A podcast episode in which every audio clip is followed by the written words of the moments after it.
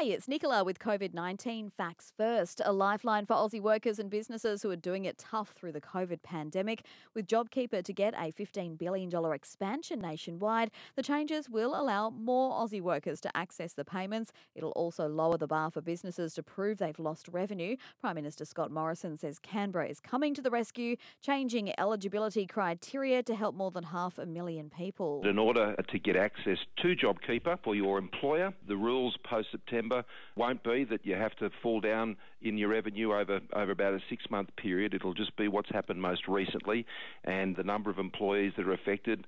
That'll be taken forward to, to July. Queensland will close its borders to New South Wales and the ACT from 1am tomorrow following the rising number of COVID cases in Greater Sydney.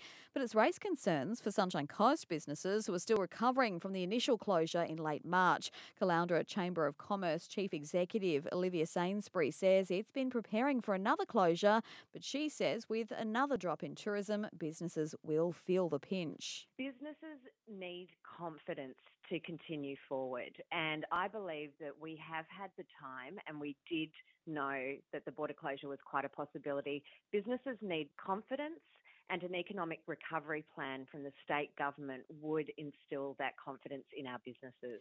And the World Health Organization's taken aim at the US president, urging him to focus on defeating the pandemic instead of criticising it. Donald Trump's long been critical of the WHO and has also withdrawn financial support from the US.